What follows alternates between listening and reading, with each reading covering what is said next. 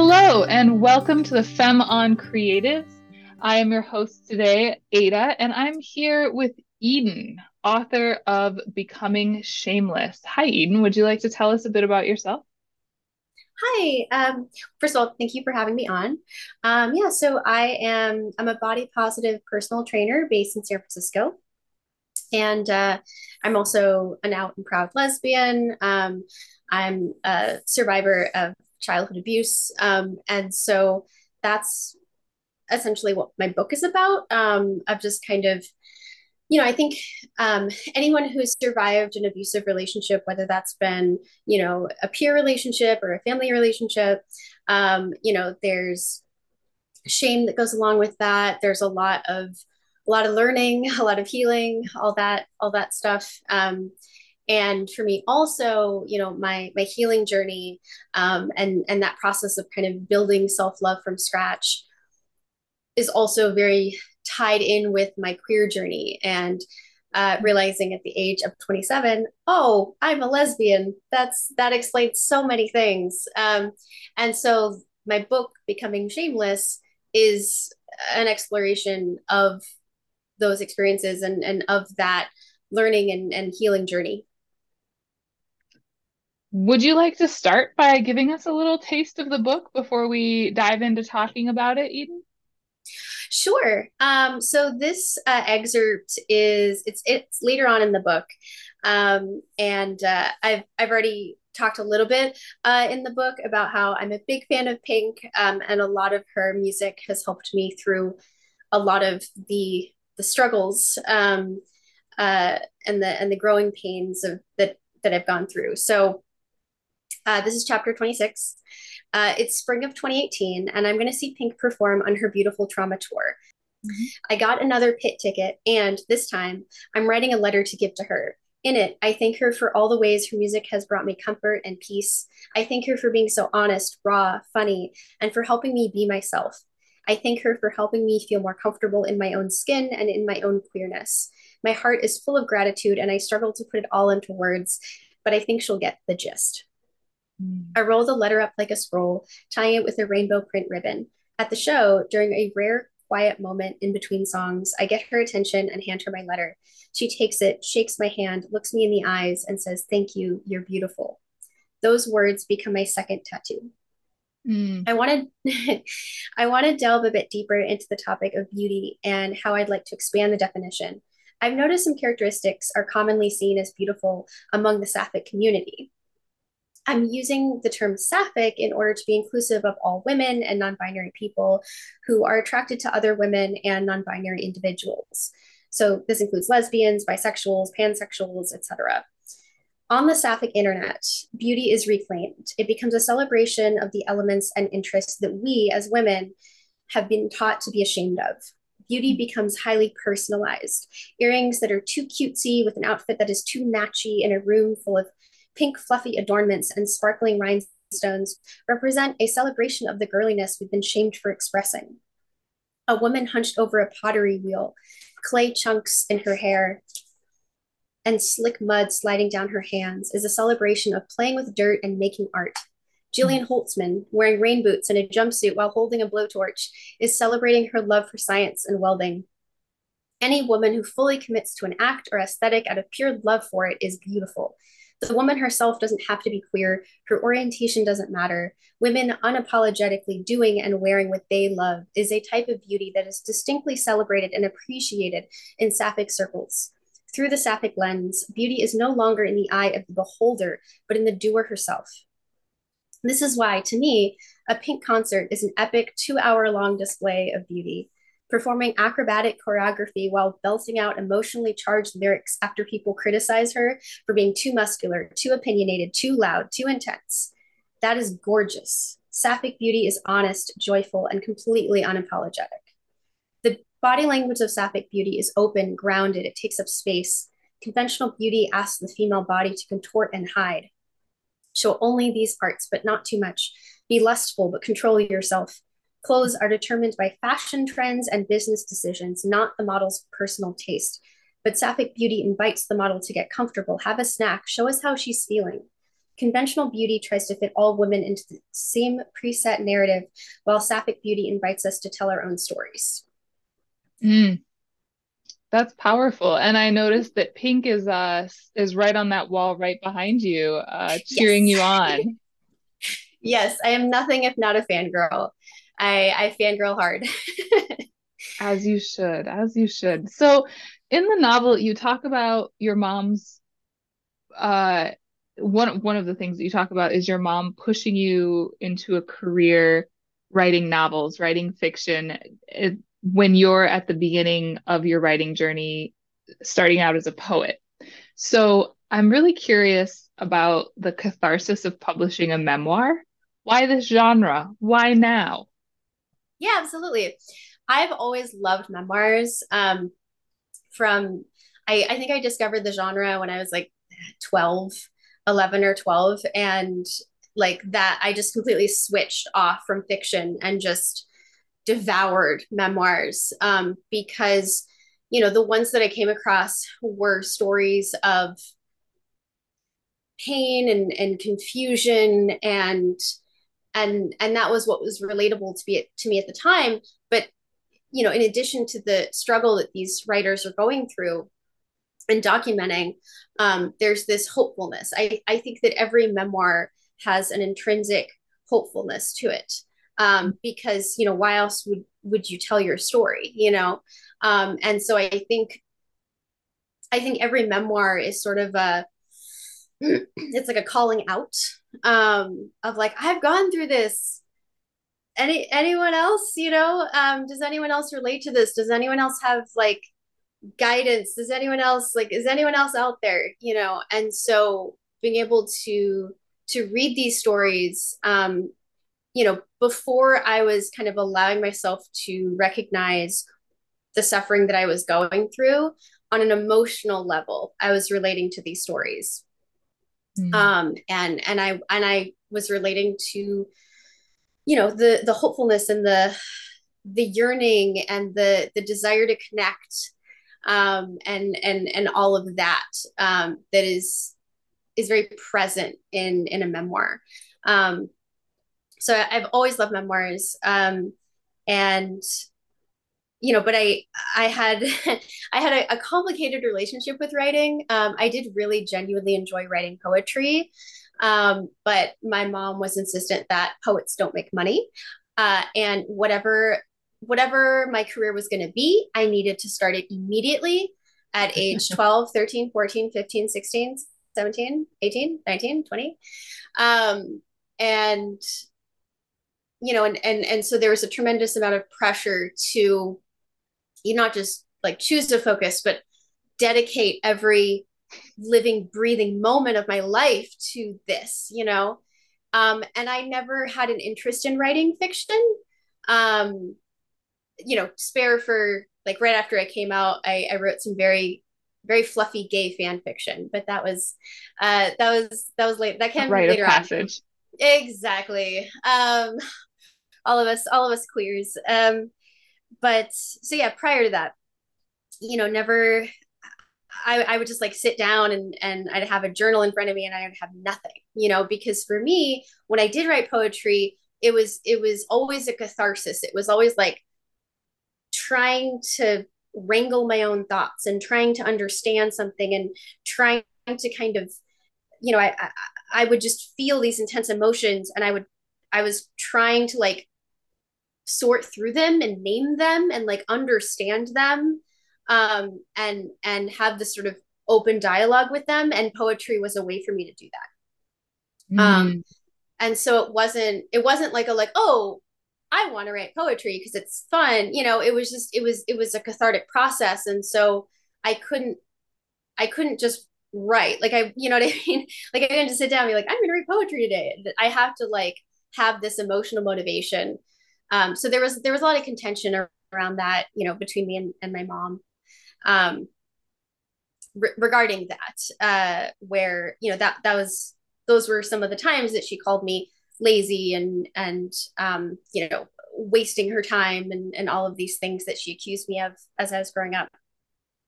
Um, but yeah, in terms of now, it is it is a little bit funny to me um, you know, there's I can see the humor in it, you know, that um, for years she was like convinced that I was going to be a writer and that I was going to write a book. And I was like, I don't, I have no ideas. Uh, uh, you know, I can't, I got nothing. Um, and then, you know, years well, how later, could you at 12? Yeah, eh, right. Exactly. Um, and, you know, and so then years later, I'm like, oh, I actually, I, I do have a story. Um, you know, and the fact that the fact that her abusing me to try to get me to write my book is what I ended up writing my book about. I there's a dark humor in there for sure. It's a little ironic. Yeah. Oh, um, definitely. So what um for this particular project, for this book, how did it evolve from that glimmer of inspiration or knowing that you wanted to tell this story? I, I know in the book you talk about Wasted and The Glass, it The Glass Castle being some of your favorite books, both great memoirs. Um, so how did this particular project evolve from a glimmer of inspiration to what you've what you've put out into the world now? To what it is self-published. Yeah so yeah i mean basically um i had um i had joined this like queer discord that was associated with this queer podcast and so i volunteered to be interviewed on that podcast just about my experience coming out later in life. Um you know because ever since i realized i was queer i was like oh i'm not the only one and I I can help normalize this. Like I can help other people feel validated and and seen and understood um, in in their queer journey and, and especially late in life late in life queer journey. So um, I had this really amazing conversation with the podcast host. Um, and then it was like during within that same month, like I had that interview, and then I read um, Jennette McCurdy's "I'm Glad My Mom Died," um, and so like the, that those two experiences are just swirling around in my brain. And it like i just like as i was reading Jennette's memoir i was like man i i you know i got some stories of my own. Like this is this is this is wild. And also i relate to a lot of this. And you know i also have stories. And it just like it was you know it's one of those things where just like it, it kept it kept like it kept like bothering like bothering me in a good way you know what i mean? Mm-hmm. it kept like write it down write it down. You, you like you can do this you can you know. So i just started to like i just started to to to write it down and um, in five days i got 25000 words written uh, and that was basically the first draft of the book. Um, and and then and i was like okay well now i have this thing um, so let me all right what's the next step? You know let's uh let's let's find an editor. Let's get some beta readers. Let's like you know and i just started just just went with that you know? So. How long how long ago was that? What's the timeline of your of your process from that initial five day outpouring? Yeah, that was like september. Like it's pretty recent. Okay. it was like i think it was like the end of september. Um i think most of the writing got done in like october yeah, most of the writing got done, done in October. Did a little bit November. Um, you know, no, basically November was when I spent a lot of time getting beta readers, reaching out to people, doing a lot of like the the kind of like uh outreach. That's the word I was looking for. Doing a lot of outreach. Um uh November, December, and then more editing happening in December and January and you know little little by little coming together ordering different proofs fixing things finding finding errors and you know all that. So yeah. And here we are. Yeah um, here we um, are. in february of 2023 with a book. Yes. Um i'm curious as a creator publisher artist i'm curious about self-publishing. Why why self-publishing and how has that particular how has the publishing process evolved and and been for you? Yeah. So at first um so my book is short. It is like oh gosh like 100 120 pages basically. Um and you know i remember when i was kind of looking up the i was googling a lot of stuff about writing books and you know and publishers want 40,000 words. Um and I was like okay like I, I think I got 25,000 I think I could you know I filled in more you know and then I got to like basically 30,000 I was like this is what I want to say. Like I've I've said it. This is like you know um obviously I did more editing after that but like I was like this this is it. I'm at 30,000 this is it for me. Um mm. and so you know, so I did, I, I applied to a few publishing houses, um, but I either didn't hear back or got, got a lot of no's. And at that point, I'd already decided I was like, even if this, like, I, I just want to put this out in the world, man. Like, I just, I just want to do this. So if they say no, I'm just gonna self publish. Why not? You know? Um, and so, so yeah. So with every no, I was like, all right, I guess I'm self publishing this thing. Um, and so then I you know, again, did some Googling and and decided to go with like Amazon, KDP publishing. Um, you know, I bought the cover image I purchased for like $10. Um, and then I was just editing it. Like I in an app on my phone, I like added the, the title and everything. Um, I designed the rest of it. Um, and just kind of, yeah. Um, I also uh, there was um, I found someone to kind of also help me a little bit uh, with with that as well. Um, and you know that was pretty much it. Um, very very just kind of just like all right, I guess we're doing this now, and then just going going with it. I love that. I love that action orientation.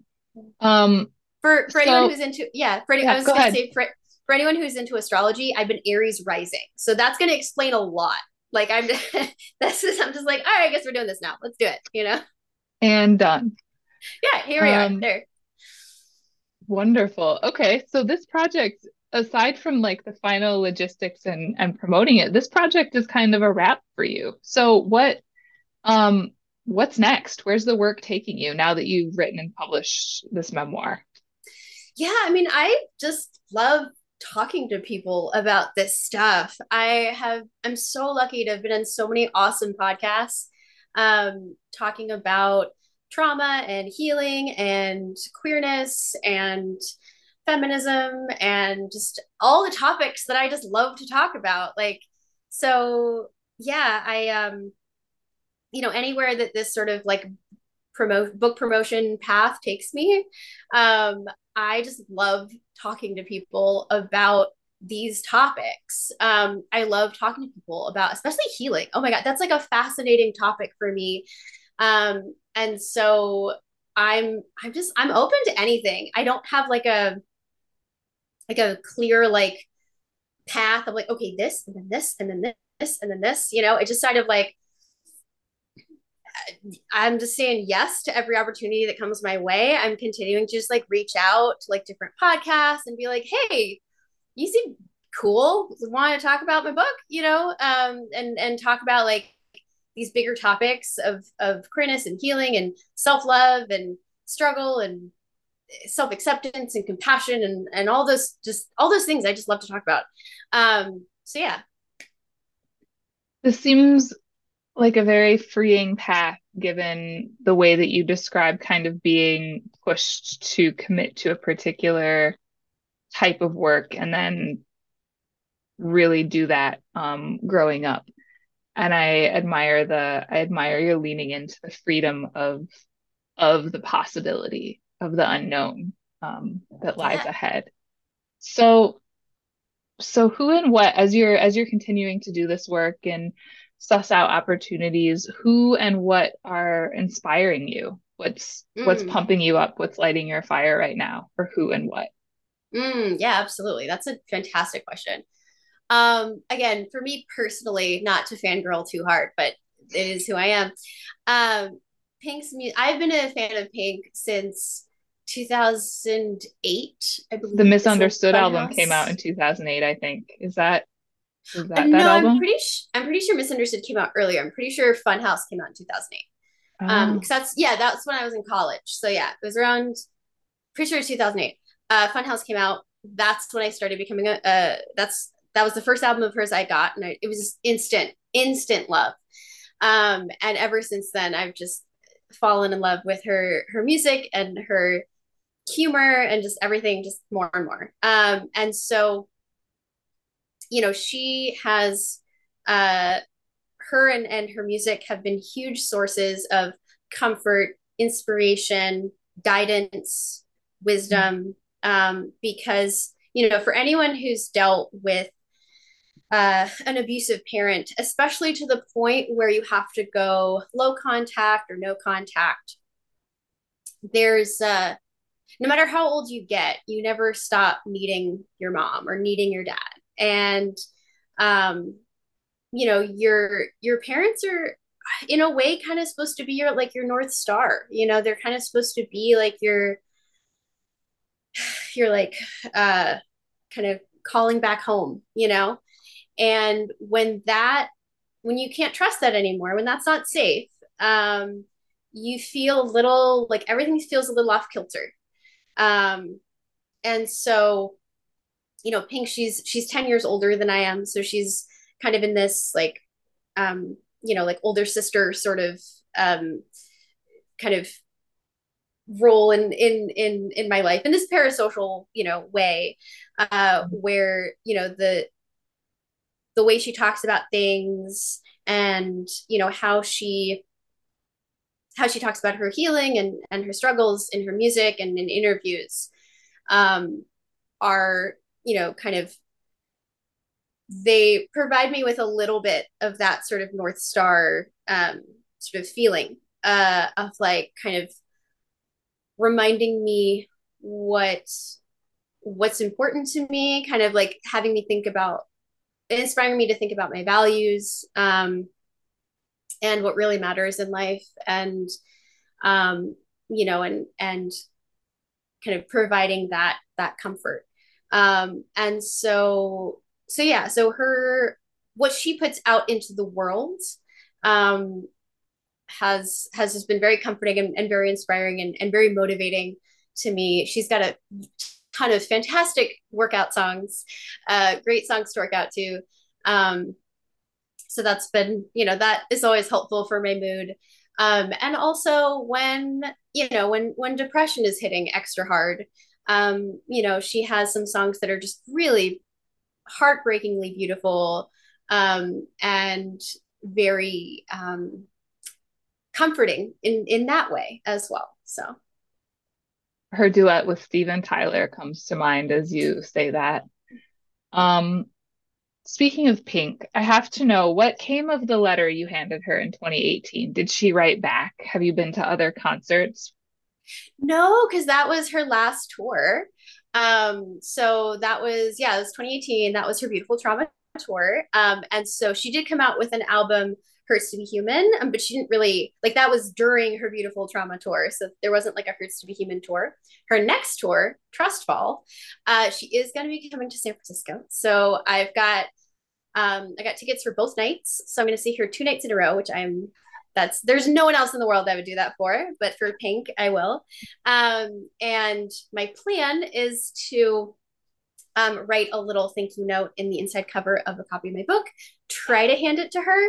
Uh, we'll see, you know, there's so many, like there's so many factors, who knows if, if it'll work. Um, but yes, my, my goal would be to, to give her uh, a copy of, of my book because, um, you know, as much as obviously my book talks about, you know, the heavy stuff and the, the pain and suffering, and I'm uh, very honest and open about that um, because I, I want to validate others who have gone through the same stuff. I know I'm not the only one. I'm I, unfortunately I'm far from the only one who's been through that kind of trauma.